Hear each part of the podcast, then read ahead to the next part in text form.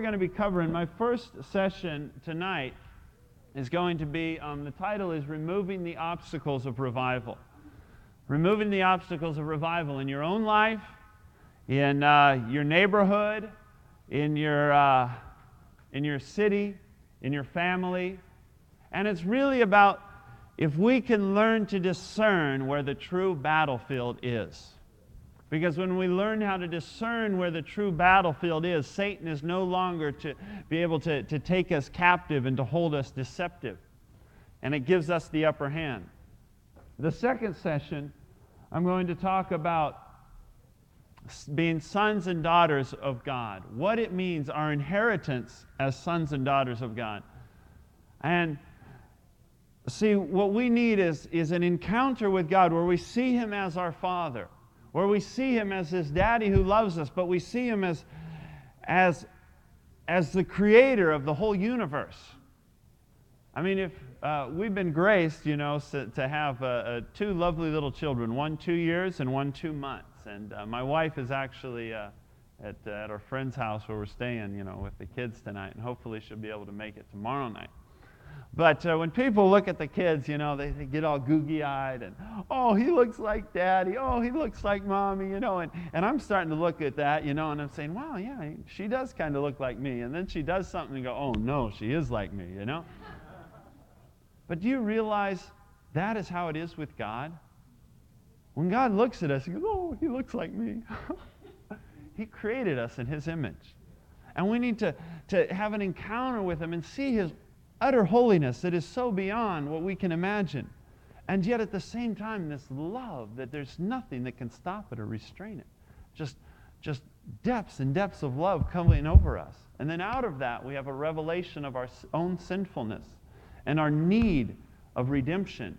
And then we can receive the blood of Jesus as the Old Testament coal that touched Isaiah's lips and be purified. And we need that to come into a place of empowerment to fulfill the task that the Lord has given us. And that will be the second session. So I encourage you to come for that. And if you know anybody who needs a touch from God, who needs to be, you know, have a breakthrough, who needs to be delivered, you know, who needs a personal breakthrough, drag them along, you know, bribe them to come. Tell them you'll buy them dinner if they come. The Lord wants to minister to them. And then the third session is going to be on foundational principles of intercession. It'll actually uh, uh, kind of be, review what we've already covered and then lay some to specifically see how do we go about to, to intercede. And the Lord has, uh, has given us, has shown us, at least you know what we understand so far, of five levels of authority that need to be gained in order to pray effectively for our city. And what we've seen is that many times intercessors come together and we pray and we pray, but our prayers are sometimes effective, but sometimes not effective. And sometimes Satan is able to just get us almost running in circles. So, um, and if we can break out of that, we can become much more effective in interceding for our cities and see breakthroughs like we've never seen before. And so, um, the, the levels of authority we've seen is the first area, level of authority that you need to pray effectively for is for your family. In other words, you can't pray for the city if you can't pray for your family. And then you need to be able to pray for your neighborhood. I mean, so many times we come together to intercede for the city, but it's just vague generalities. And then our own neighbors, the ones who we have contact with, we don't have God's heart for. And I've seen that as a major uh, uh, discrepancy among intercessors. And I'm sure no one here is like that, but uh, other people, I've heard about it sometimes. We're praying for God to move in the city, but we're still fighting with our own neighbors. And so we're ineffective. Satan is, it, our prayers are, are ineffective at best. and then after uh, the next level, we need to learn how to intercede effectively for our own congregation, for our own pastor that the Lord has put over us. Then we need to learn how to pray, intercede effectively for the pastors of the city, of the ch- for the church of the city. And then we can pray effectively for the city and also know that when Satan comes against us, these doors are closed and he has nothing against us. So that is going to be the subject of the last session. So um, I encourage you to come back and bring a friend. So, you know, that's what the Lord has on the menu. Sometimes the Holy Spirit changes it, but that's what we're shooting at. Amen? I also, we have some merchandise in the back that I just want to touch on uh, quickly. We have Ed Silvoso's new book. If you don't have it yet, I encourage you to get a copy of it and read it. It's very powerful. He talks about changes that are coming in the body of Christ, that the whole messages, paradigms, that is changing the way we think as a body of Christ, not just in pockets, but generally. Messages that the Holy Spirit is speaking to the church. And when you read these, they're going to resonate and say, oh, yeah, that's why I'm doing that. Ed has this, this way of explaining and saying, oh, that's why I do what I've been doing, you know. But what, what it's going to encourage you with is you're going to see that what you have thought you have been working for is really, you're just a pond which some kind, sometimes can be discouraging. But when it's God who's the chess player, it's awfully encouraging. That it's a greater move of changes that the Holy Spirit is bringing to the body of Christ. That when these changes come to pass, the reaching and the fulfillment of the Great Commission will be inevitable and unstoppable. Very, very encouraging. So I, if you don't have that book, I encourage you to get it. The other is, is, is called Listen to Me, Satan by um, a man named Carlos Anacondia and he talks about the revival. Carlos Anacondia as my inheritance. Give me my neighbors as my inheritance. Give me Elk River as my inheritance. Give me my neighbors as my inheritance. Give me my family as my inheritance. The key word, though, is inheritance. See, so many times when we pray for a move of the Spirit, so many times when we pray for a loved one, our mind gets in the way. We have to try to figure it out. We have to try to rationalize. And, and many times, I mean, I can't speak for you, I can just speak for myself. But I used to come before the Lord and I'd heard the stories about revival. I'd heard about the revivals in the past, about the Welsh revival that happened in Wales at the turn of the century, where in three years the entire society was turned upside down. The Spirit of God was moving so powerfully. I heard about the Great Awakenings. How many of you have heard about the Great Awakenings? Charles Finney? You know, like in the city of Boston back in the 1800s and in, the height of the Great Awakening, the Spirit of God was moving so powerfully that He literally shut down the city of Boston. People were just, the conviction of sin was so powerful, the judges didn't have any tra- cases left to try because everyone, there was such a fear of God on the people, no one was doing crimes anymore. The jails were empty. The policemen, to earn their keep, had to put on white gloves and go lead people to prayer meetings. And, or else they sang in barbershop quartets. They didn't have anything else to do. And the Spirit of God was so powerful on the city of Boston that there was a phenomenon as these ships would come in with these pagan, you know, sailors, you know, who were hardened from you know, from, from the, the cares of, the, of, of this world were just hardened against the things of God, hardcore sinners. As soon as they would cross the border where it was no longer international waters and it was now considered part of Boston Harbor, about three miles out, they, the conviction of sin would fall upon the boat and they'd come up to the, the top and they'd fall down on the, on, on, on the deck and they'd start weeping and weeping and they SOS ahead, SOS. And they'd get on the, you know, the guys at the dock would get on the thing and say, What's going on, you know? Is your boat sinking? Is there a fire? Is there a sort of crisis? And they say, No, have pastors at the deck. We need to get our souls right with God. We need to be saved.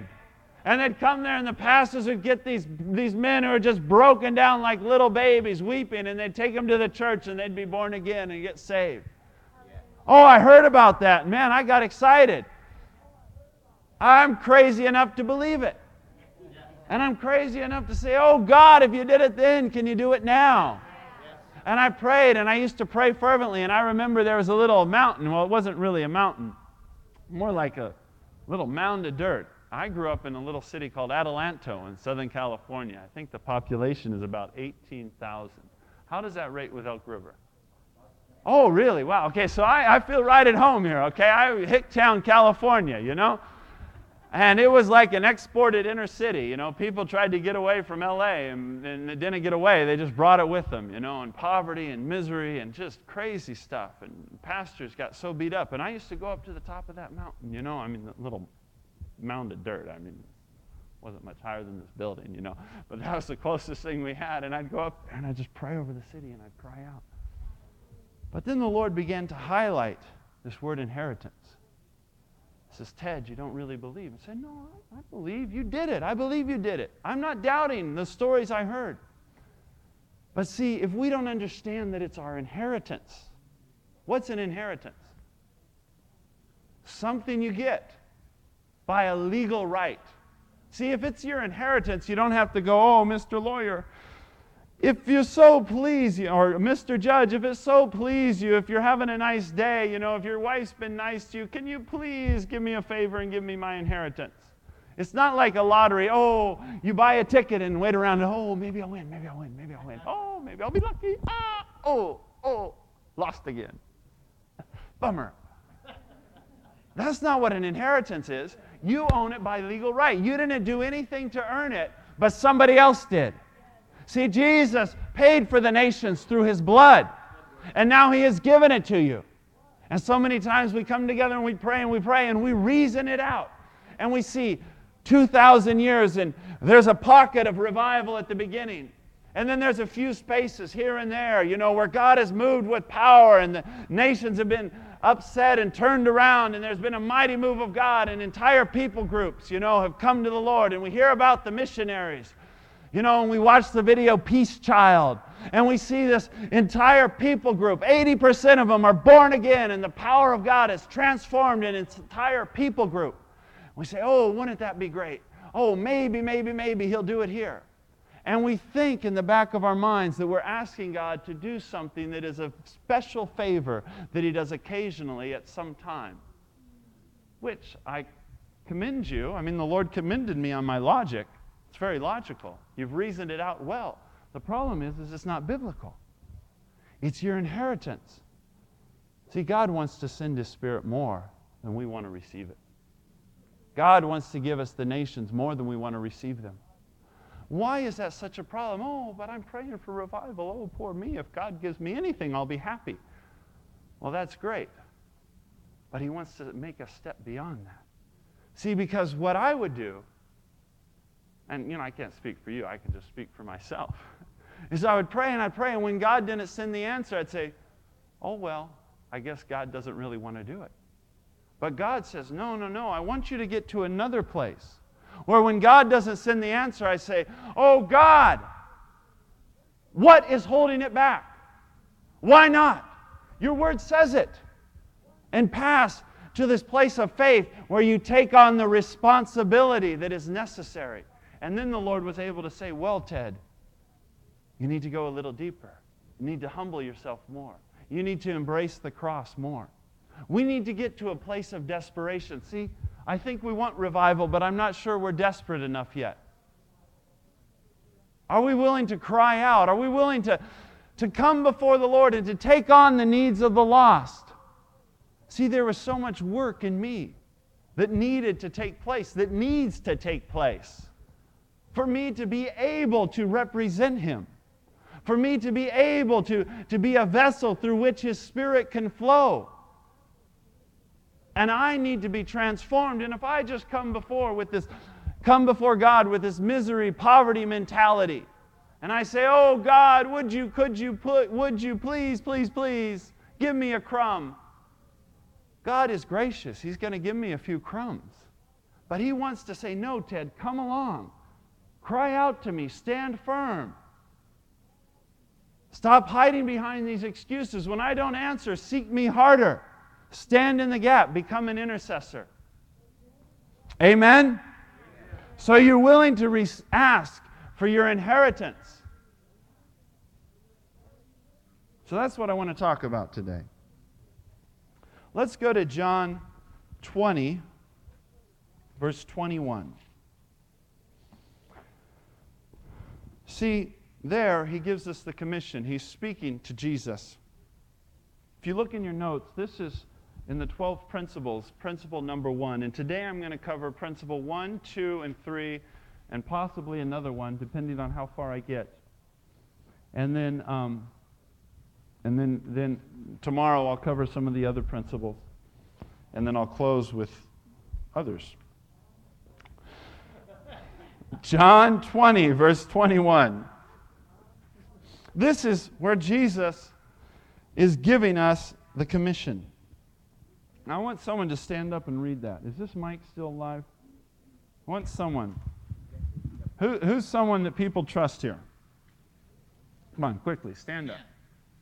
Okay, Ken, I want you to read John 20, verse 21. So everybody knows I'm not making it up, it's really in the Bible.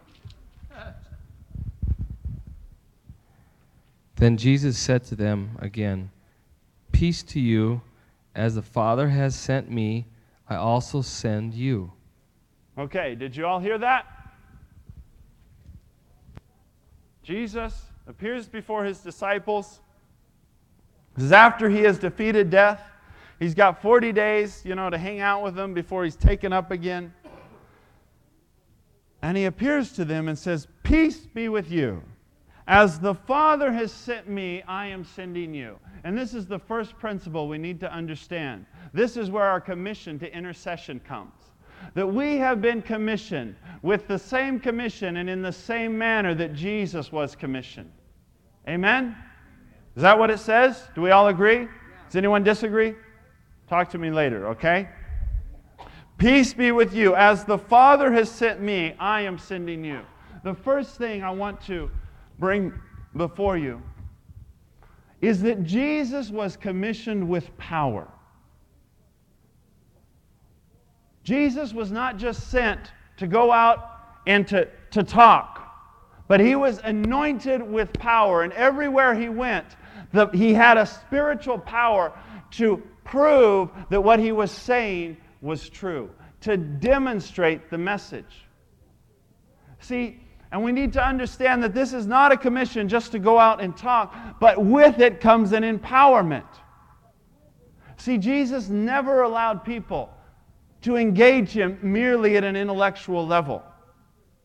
See, and he was talking and he'd present some pretty strange claims.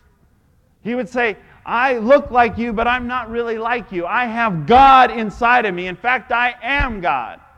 In fact, all, you know, you know where I was born, but that's not where my origin comes from. Before Abraham even existed, I existed.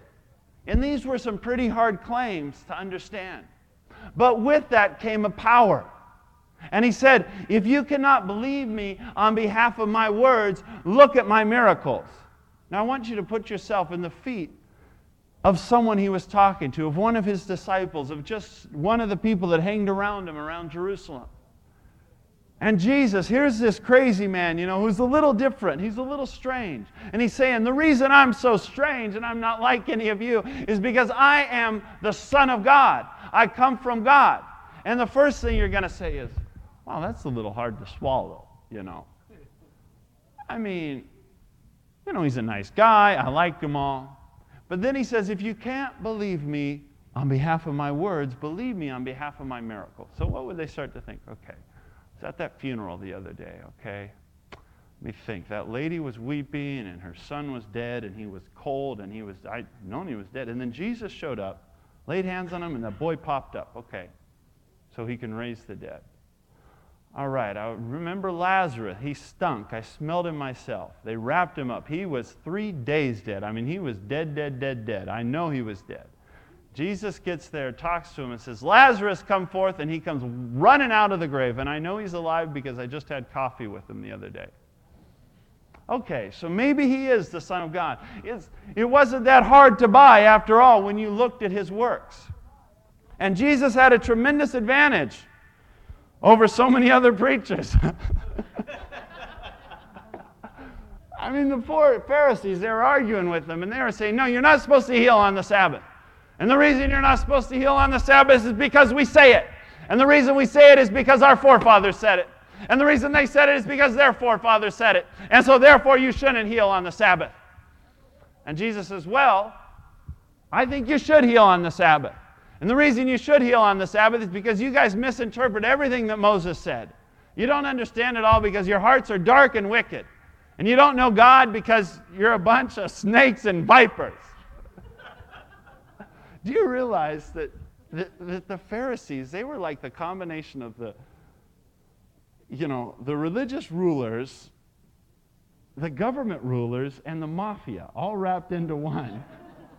and if you challenged them, you know, that was quite you know, quite a thing, you know.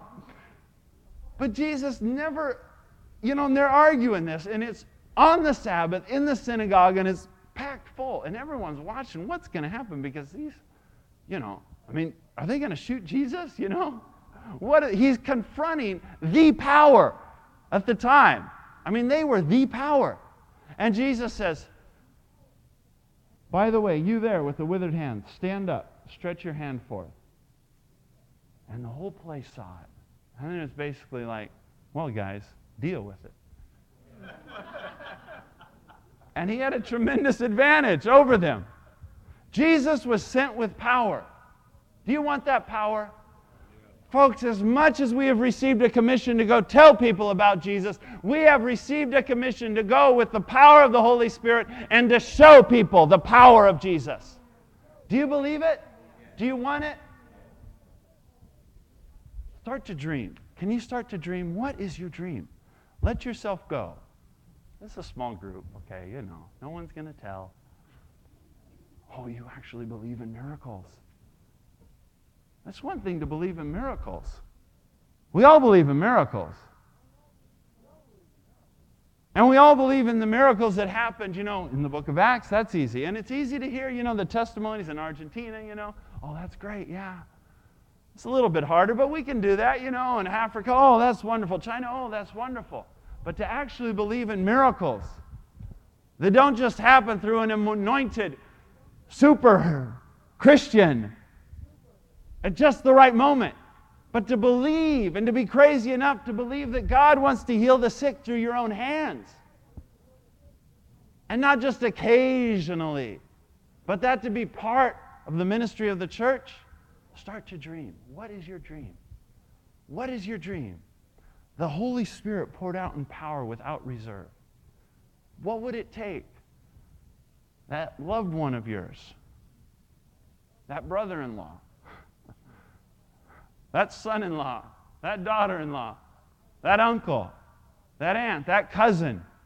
What would it take to convince them that God is real? What would it take? Think about it. Just dream. Just dream. We're just, we're just dreaming now. What is your dream?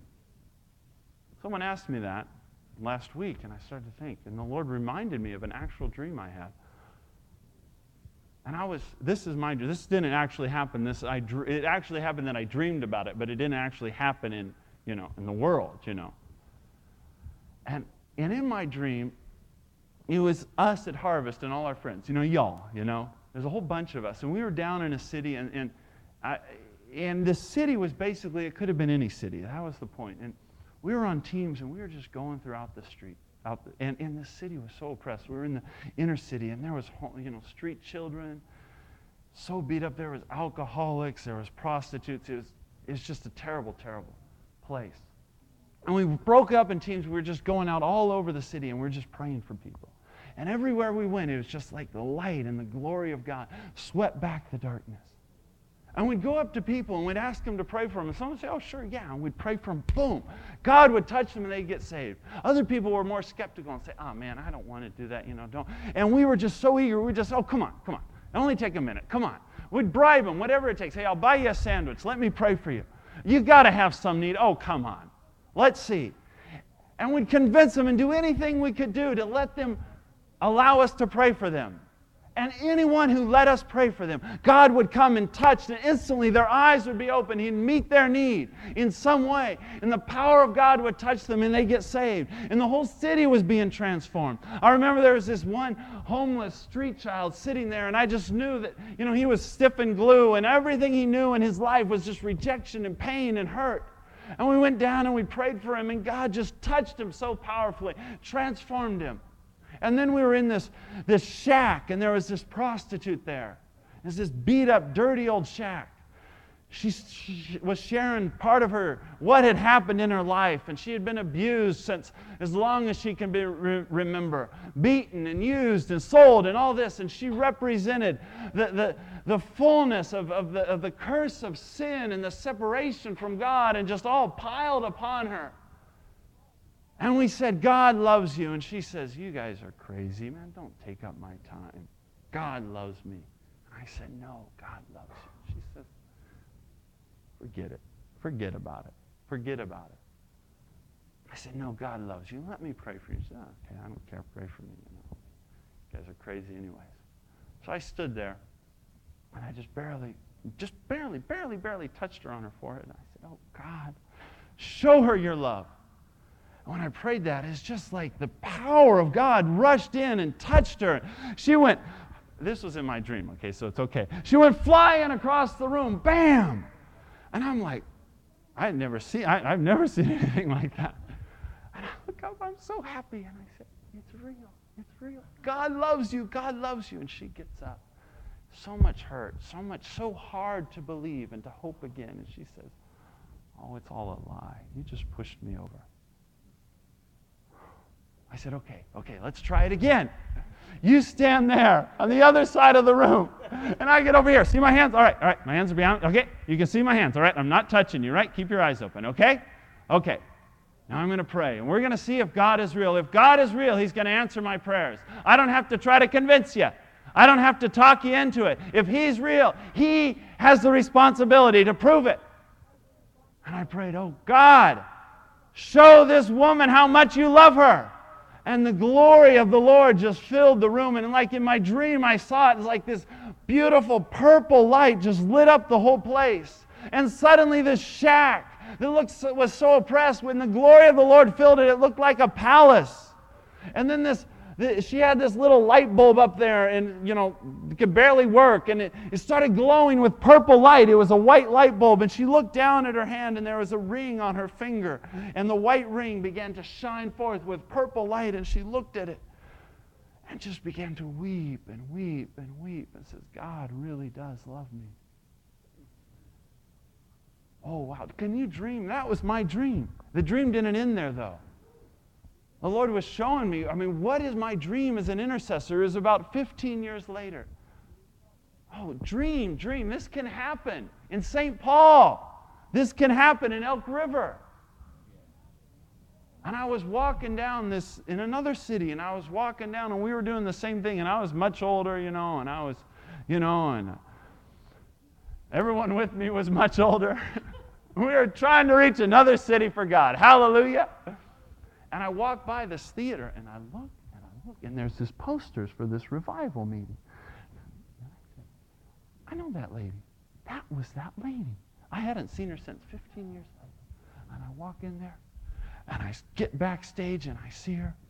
And here's this woman who was a prostitute, now has become a Mary Magdalene and she gets up and the place is packed to hear her talk and hear her share and she gets up and she has to grab hold of the pulpit it's so powerful and she's about to share about what god has done in her life and before she can even begin to talk weeping and wailing under the conviction of sin falls upon the place as people just see the love of god and begin to just get saved and repent and the whole place is just crying out and crying out as they see the love of god before she's even talked Oh, and I get to meet her afterwards, and I'm just, no one knew who I was. I was a nobody. This lady was world famous, being used by God. The Word says that everything Satan is meant for evil, God will turn around for good. So I have a biblical basis that God wants to fulfill it. Let your dreams bubble up. Think about it. He wants to do it here. We have been commissioned in the same way that Jesus was commissioned. Folks, Elijah went to the mountaintop.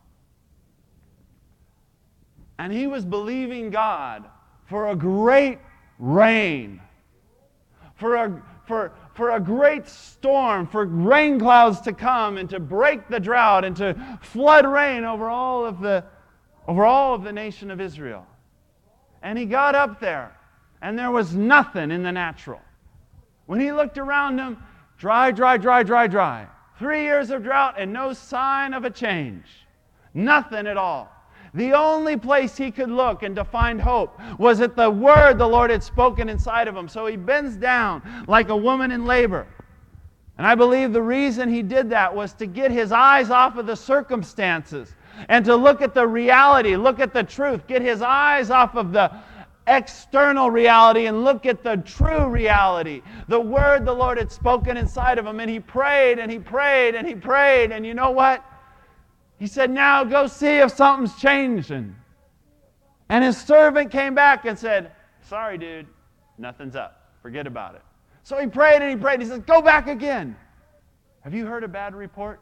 Has your servant come back and told you, Oh, nothing's happened? Oh, you've been praying for so long and you believed, oh, you used to believe that God was going to change your, was going to save your family, was going to change that backslidden child, was going to change your, those ones you love. You used to believe it and you cried out and you prayed and you prayed, but you got a bad report. Oh, nothing's happening. Oh, then you encourage yourself again. And you prayed and you prayed. You say, okay, now has something happened? He went out and he came back, another bad report. Oh, the only place Elijah could look to see a testimony of what, that what, was, that what he believed was going to happen, the only place he could look was inside his own heart.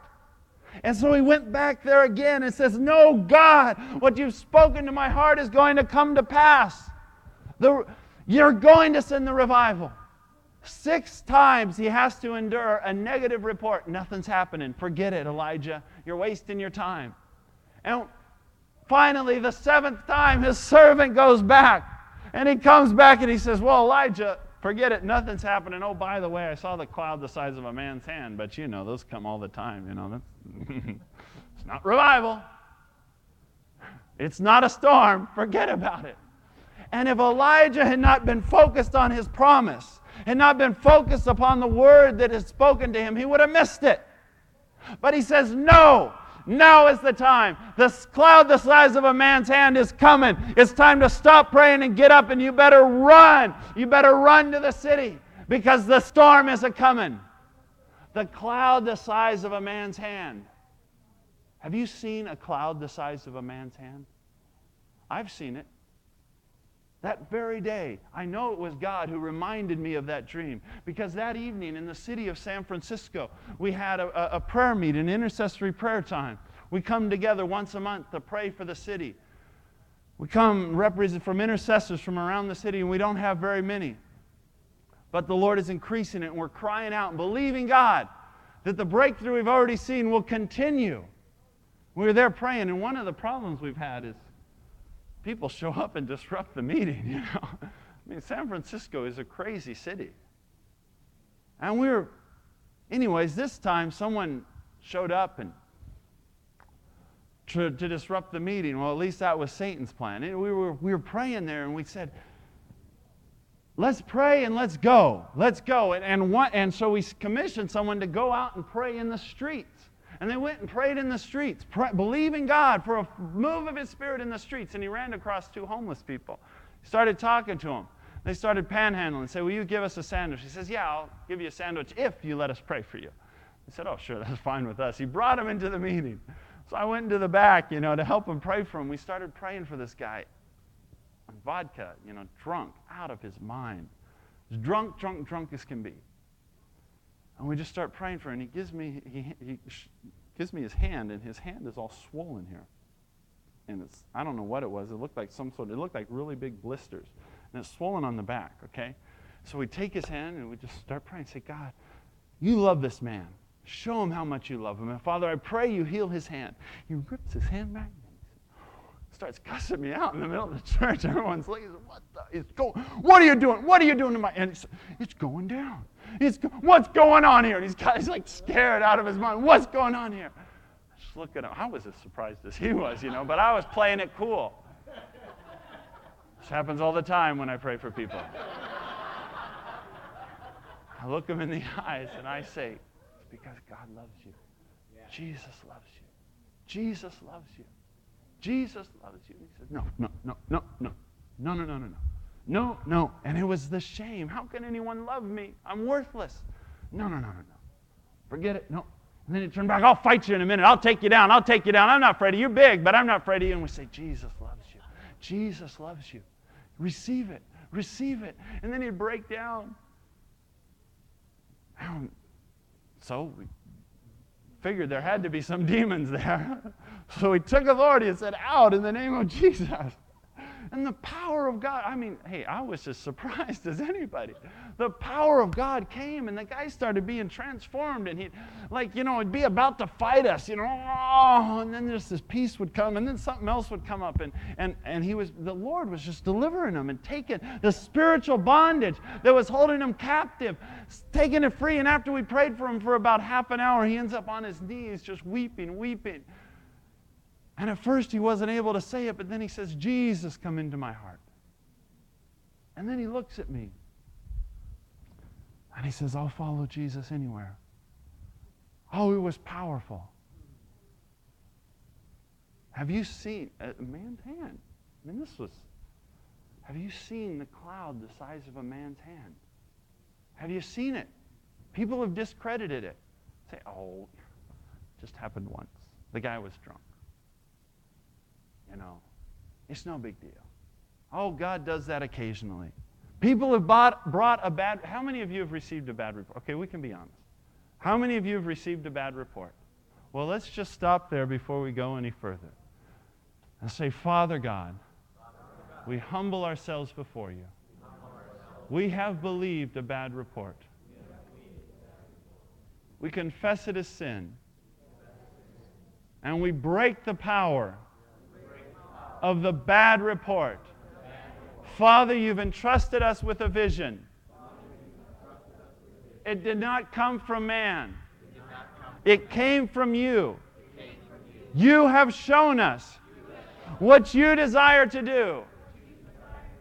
Your word says that you want that none should perish, that you want to pour out your spirit upon all flesh. We know that Jesus, when he died on the cross, shed his blood, not for us alone, but for all mankind. Father God, forgive us for believing a bad report and doubting your word. Now we receive forgiveness. And we believe. We cry out, let your kingdom come. Praise you, Father God. That is our commission. We have been commissioned in the way that Jesus was commissioned. But how does intercession fit into all of this? What is our call as intercess- intercessors? Why was Jesus sent?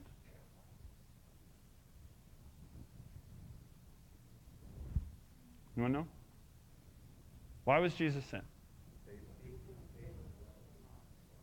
To seek and save that which was lost. All right? Does anyone disagree? Anyone? So we all agree, right? Amen? Jesus was sent to seek and to save that which was lost. Where did he do that? How did he do that? Out on the streets, okay. At the cross. At the cross. Primarily, where's the event? Where did he do that at? On the cross, all right? Does anyone disagree? We all agree. Nod your head if you agree. So, you would all agree with me unanimously that Jesus was sent to seek and to save the lost, and he did that primarily through his work on the cross. Amen? I've never had a group disagree with me yet. So let's get back to the passage. As the Father has sent me, I am sending you. Jesus is giving to us the commission the Father gave to him. This is our model of intercession. Do you want to see what intercession really is? It's Jesus on the cross. We're looking at him. That is what intercession is. And see, the cross was the foundation of everything Jesus did. It, everything he did pointed to that, and everything he did flowed out of that. See, the reason Jesus had power to heal the sick was because of the cross. See, he was not sent just to do a few miracles and go back to heaven. No, he was sent to redeem all of mankind. And because of that, as a demonstration of that, and, as, and pointing to that, and to establish that, he healed the sick. He was not sent just to share the truth. He was the truth. why it says that unless we take up our cross and then follow him, we cannot be his disciple. That's why he says, unless you eat my flesh and drink my blood, you cannot be my disciples. So we need to learn how to discern the cross. When we first come to Jesus, the cross for us, as it always is, but when we first touch, the cross is redemption and salvation for us. It's the blessing of God. It's the mercy of God. It's the salvation to take everything that has been holding us in bondage and transform it. But then now that we have been touched by God, He's inviting us to a deeper place, a place of deeper intimacy, a place of greater blessing. And He's saying, Now I want you to fellowship along with me in the, fellow, in the, in the fellowship of my sufferings. I want you to come to that place where you understand what Jesus was doing on the cross. This is the ministry of intercession. And we can't do that naturally. We can't do that in our own flesh. We can't do that in our own strength. But we can look to Jesus and in the way that he went to the cross, he will bring us along and show us what the cross is.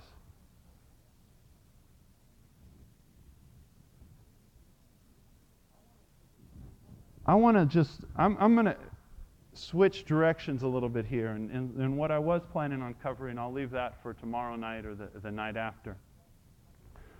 But I believe the Lord wants to give us a revelation of the cross. And he wants to show us his love for us in a deeper way of what the redemption that Christ paid for us when he went up there. But to also, so that we can trust him, that God has our best interests in mind.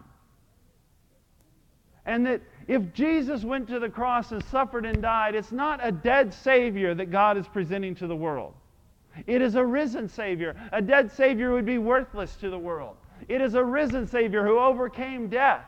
And so, although the cross was the worst, the hardest trial that Jesus could go through, when, when he himself, you know, the greatest man who ever lived, was in Gethsemane and was preparing for this and was crying out, as far as he could get is, I am not willing.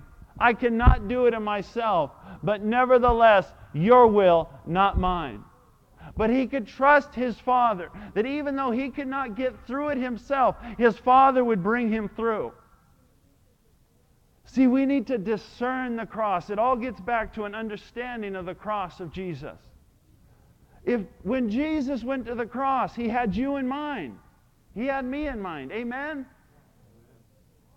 And it says in Romans chapter 8 verse 32 that if God did not withhold from us his own son but freely gave him in ransom for us all, how will he not with him freely give us all things?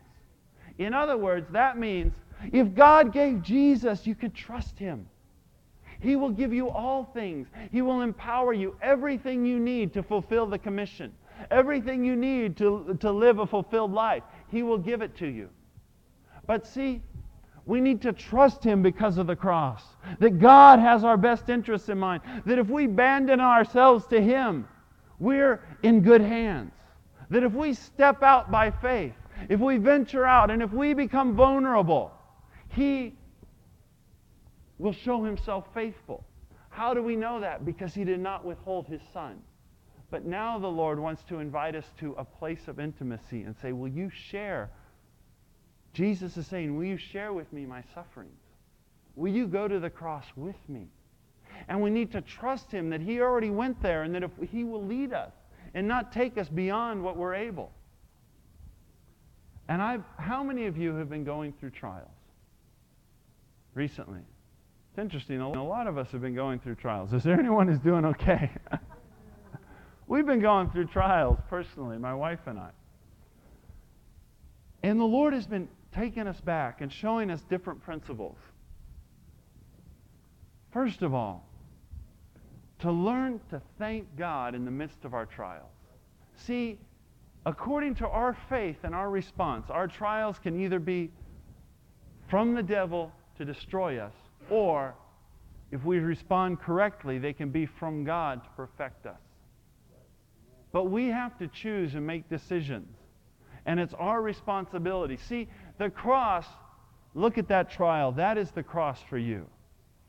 That cross can either destroy you or it can make you strong. See, that cross is the necessary doorway that you need to go through to lay hold of that dream that we talked about. See, we're already facing the cross. And we can choose to get bitter and to get cynical, and the cross will destroy us. Or we can choose to embrace it. And if we embrace it, if we fellowship with the sufferings of Jesus, we'll also fellowship in his glory. The Lord wants to send a revival, but he needs to perfect us so that we are able to represent him. The, so that the power of God doesn't get to our heads and destroy us. So that we can come in total humility, not on our own interests, not exalting ourselves, but representing another and having no personal interest in the matter. There is a transformation that needs to take place in me.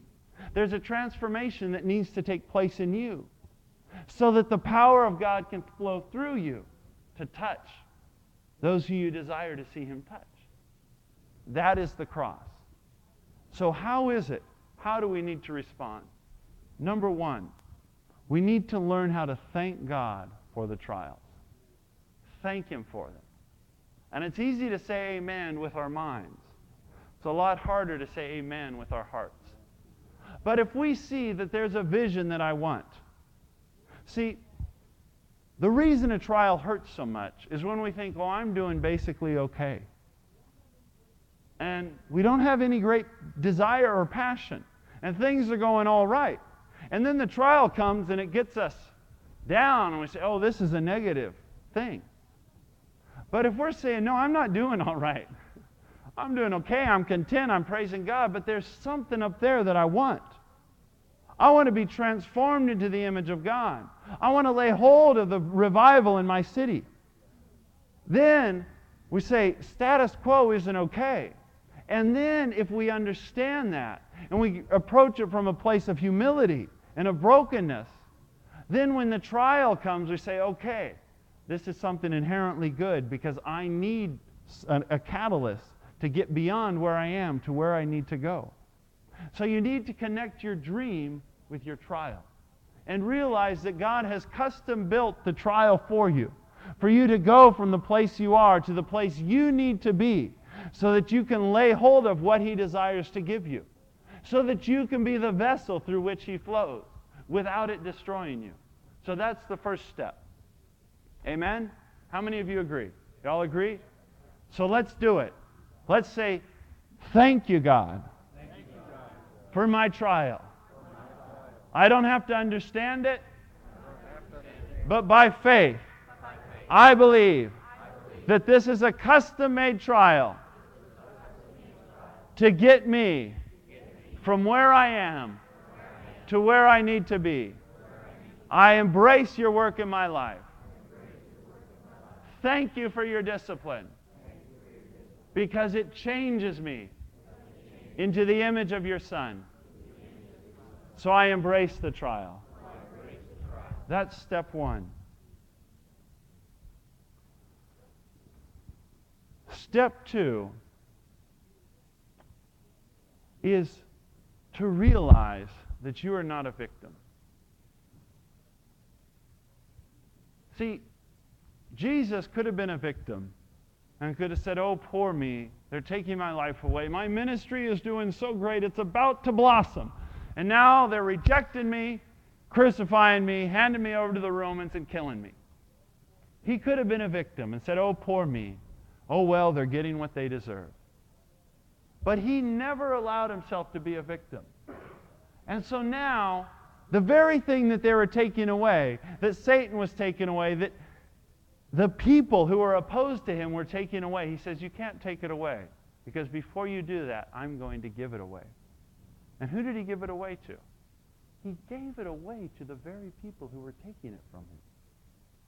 the Lord showed me this. Who was one of the first people to get saved when heaven broke open? a centurion. Who were the people who were crucifying him? Who were the people who were abusing him? The Roman soldiers that had gathered around him and put the thorn on it, the, the crown of thorns on his head, were beating him, were mocking him, had whipped him, had beat him to a pulp. Those were the people who were taking his life. And he says, No, I'm giving it away to them, so they can't take it away. And then, instead of being a victim, he became the overcomer. And the chief centurion who was leading the charge, who was leading the abuse against him, was, the first, was one of the first ones to come into the kingdom.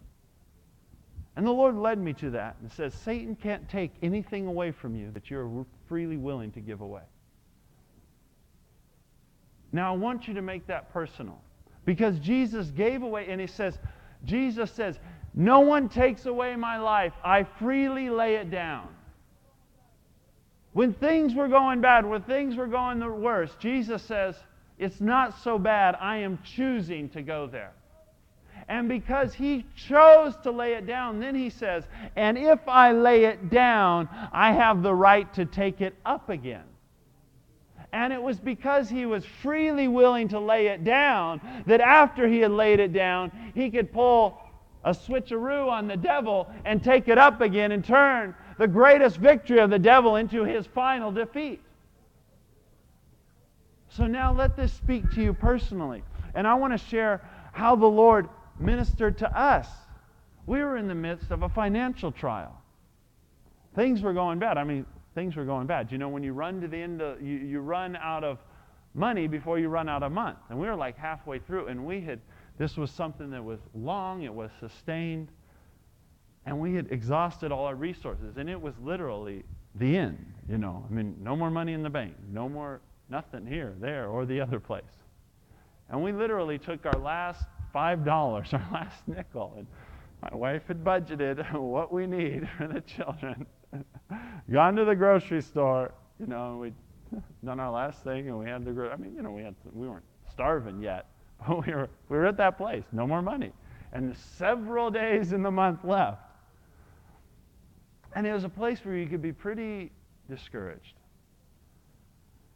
But the Lord had, was so gracious to us and had taken us through it. And, and, and we had joy in the midst of this. And I said, you know what? Satan is trying to take our money. He is being a devourer. God has promised us, and we've been faithful in so many ways, and we, we, we've done all that. You know, we've been there. We'd taken in, brought in the full tithe beyond the full tithe. We'd rebuke the devourer and rebuke the devourer's child, you know, and rebuke the devourer, devourer. I mean, we'd done all of that. But we'd seen breakthroughs and they'd last for a little while, you know. And say, Satan is trying to take our money. And the Lord says, Well, if you give it away, you can't take it. And I said, Well, I don't have any to give away. No, that which has already been robbed. Don't let him rob it. Give it away. And so we came together and I said, Sandra, about how much is it? And she, well, you know, give us, well, it's probably thousands of dollars we've lost that we should have had. You know, we never actually had it. It never come in, but we believed it should have come in. It was our trial. And we came together and we said, Satan, you can't take it away. We give it away for the sake of the lost. And I felt good. There's a peace that came in. The peace of God that passes all understanding. The Lord showed me one of the highest forms of worship is in the midst of everything going wrong, of circumstances all screwed up. Like Jesus on the cross, and you look to the Father and you say, You are so good. I love you. You're wonderful, and everything around you is screwed up.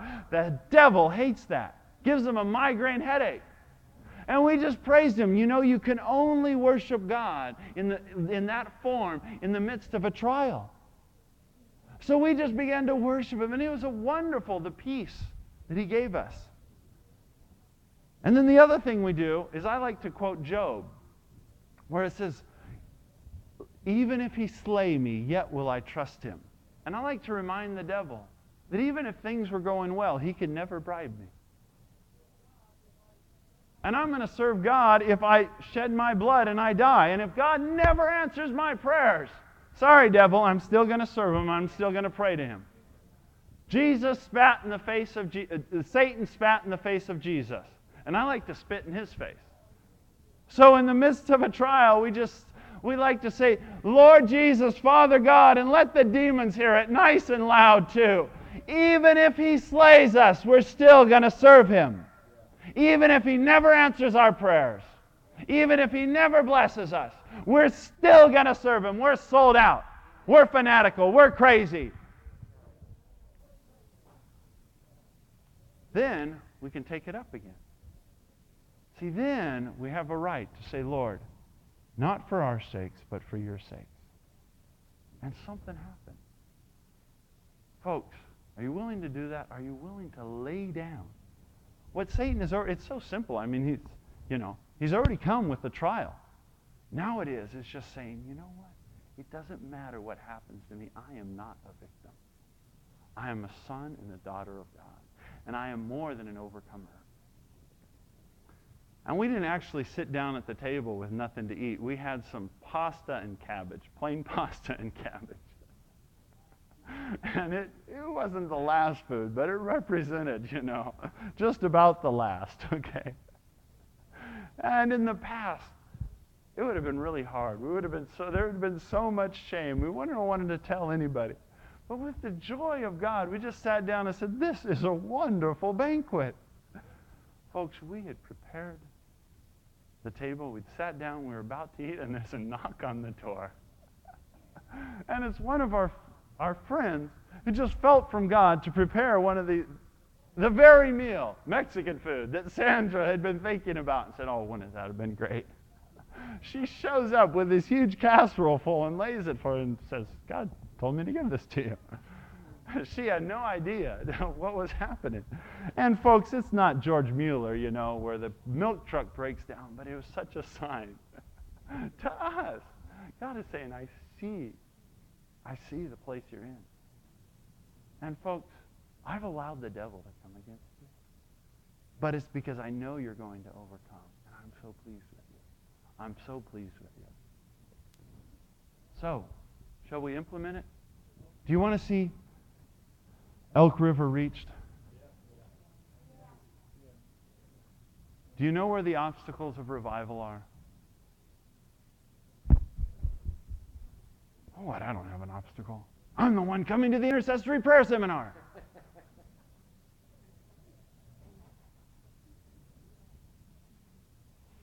we have to realize that if we are the most spiritual, if we are the ones that have already heard the call, it's because of God's grace. Because He has spoken into the midst of a sinful, broken person born underneath the curse. And He has birthed the seed of a vision. And that vision has brought us along. It's not been us. It's not been our strength. It's not been anything good. It's what He has planted in us and drawing us along. And we are the ones that need to go to the cross. We are the ones that need to embrace the death of Jesus Christ. We are the ones who are not dead yet. And see, if we understand that, we can come to a place of brokenness. And when things go wrong, it's not, oh, it's because nobody else believes. It's not be, oh, those pastors, their hearts are so hardened. Oh, nobody wants to intercede. Oh, they forgot. No one cares about prayer anymore. No, we can have hope. And say, if there's hard times, if there's trials, it's because the Lord is trying to perfect me. And I am going to overcome I'm going to step through this thing, and when I step through this thing, the vision He has spoken to my heart shall come to pass. And we can believe it. And we can get so fanatical that Satan has to flee because there's no way he can stop us. So God has already orchestrated things. He's already put the banquet in front of you. It's your trial. All we have to do is embrace it now. What has the devil been trying to steal against you? What has he stolen from you? What promises are not completed yet? What pain have you suffered? What loss have you experienced? What hope have you tried to lay hold of and not laid hold of it yet? He can't take that away if you're willing to lay it down. And if we lay it down, then we can take it up again. Not by our own strength, but by the power of the Holy Spirit in us. So, do you want to do it? Do you want to intercede for Elk River? Yes. Amen? Well, let's stand up.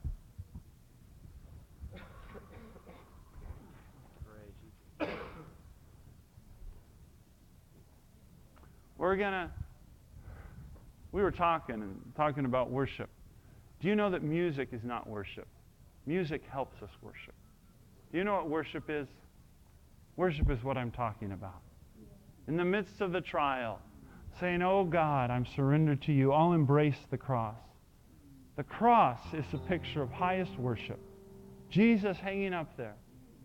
Not my will, but thine.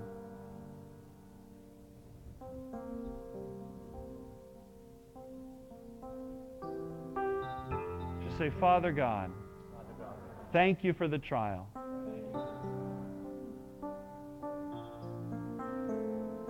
Lord, I forgive all the people, all the human agents who have hurt me, who have withheld good things from me. I forgive them.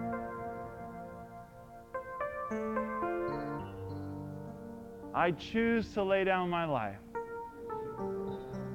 for the sake of the cross. That which has been taken from me has not been taken from me. I choose to give it away.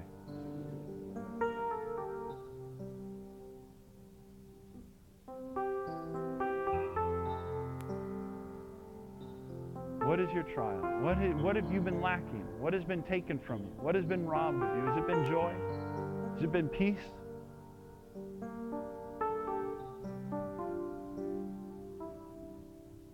Say, I choose to lay it down. Has it been finances? Say, I choose to give those away.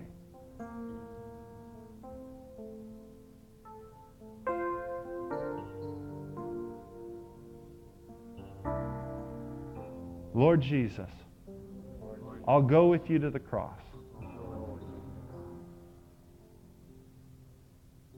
I can trust you. I choose to trust you. I know that there's something in me that resists you. But I acknowledge that. And I give you permission to override my own will if necessary. And lead me. I will follow. I choose to go to the cross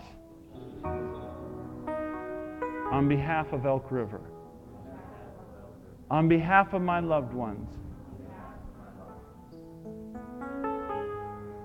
Oh, Lord Jesus.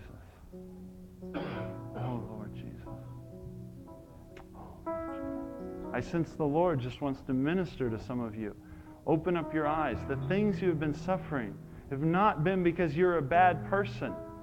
They've been because you've been in the gap and you've been suffering on behalf of others. Just believe it. Just believe it. He wants you to be able to identify with them.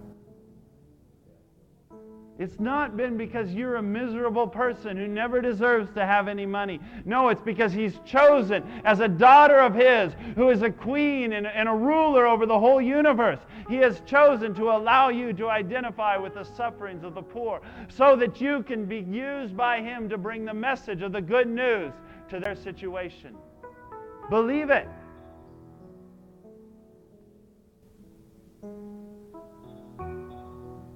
Renounce the shame. When Jesus went to the cross, it says he took his shame, he took our shame upon us, and he became shame for us. Some of you, I sense, are feeling so bad, like my that, that your, your, your son or your daughter or, a, love, a, a close loved one is not saved yet, and you feel so much shame. You feel like I don't measure up. I haven't been a good parent. Jesus says, I took that on the cross. I became naked for you. Don't be afraid to emotionally become naked before me now. You can trust me. It didn't kill Jesus, it, it brought him life. It brought life to the lost. He laid down his life, he took it up again. Renounce the shame. Renounce the shame.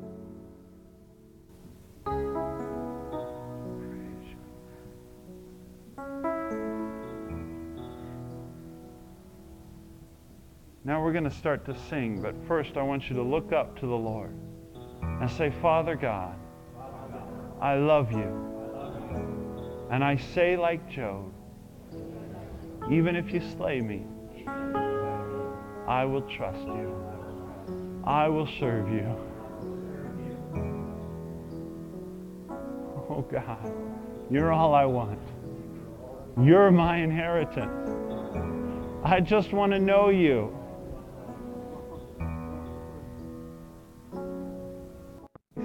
Is he visiting you in the midst of your trial? Is he saying, Yea, though you walk through the valley of the shadow of death, I will be with you. But now, now that we've renounced all of our personal interests in the matter, we can represent God here on earth. And if we lay down our life, He wants us to then say, I have faith that I will take it up again. Once we say, it's not about me being rescued from some personal pain. No, because I will go there for the sake of the cross. But then in the midst of it, saying, yes, I will overcome. And to mix faith with it, you're not going to stay there. The answer is coming, but you're not going to come out alone. You're going to be like Moses. You're going to come out of Egypt and you're going to lead three million with you. So say, God, I believe your promises. Bless me. Bless me now so I can be a blessing. You've blessed me before. I thank you for it. But I want more. Not for my sake alone, but for the sake of my brothers and for my sisters, for my neighbors, for my co workers, for the greater Twin Cities area, for the state of Minnesota, for the nation of America. Bless me so I can be a blessing. Praise you, Lord. Praise you, Lord. Praise you, Lord. Just begin to pray. Pray. Pray for the promises of God. Pray for Elk River. Pray for your neighbors. Say, Thank you, God. Thank you. Thank you. Have you been suffering a trial? Pray for others in those trials. Pray for those in those same trials who don't know Jesus. Look to the lost. Grab with somebody next to you and start agreeing with them. Grab the hands of your, of your spouse or your neighbor or someone who's sitting next to you. Start praying together, believing God for the promises.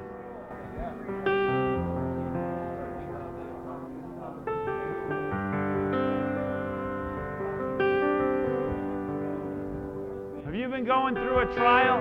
God wants to deliver you, but He wants to strengthen you through it so you can deliver others so that through you he can meet the needs of the others. Start praying for the others right now.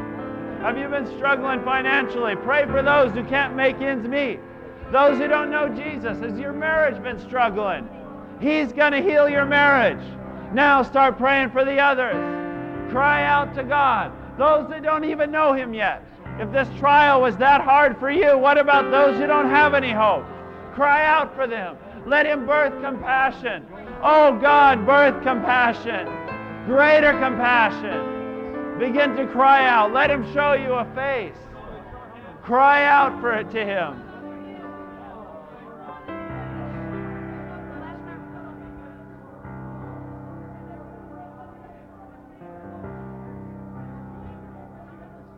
Him up in your life. Lift Him up over your name. Glorify Him, glorify Him, glorify Him, glorify Him. Glorify Him. Glorify Him. Praise you, Father God. Glorify Him. Yes, Jesus. We glorify you. We glorify you, Jesus. We glorify you, Jesus.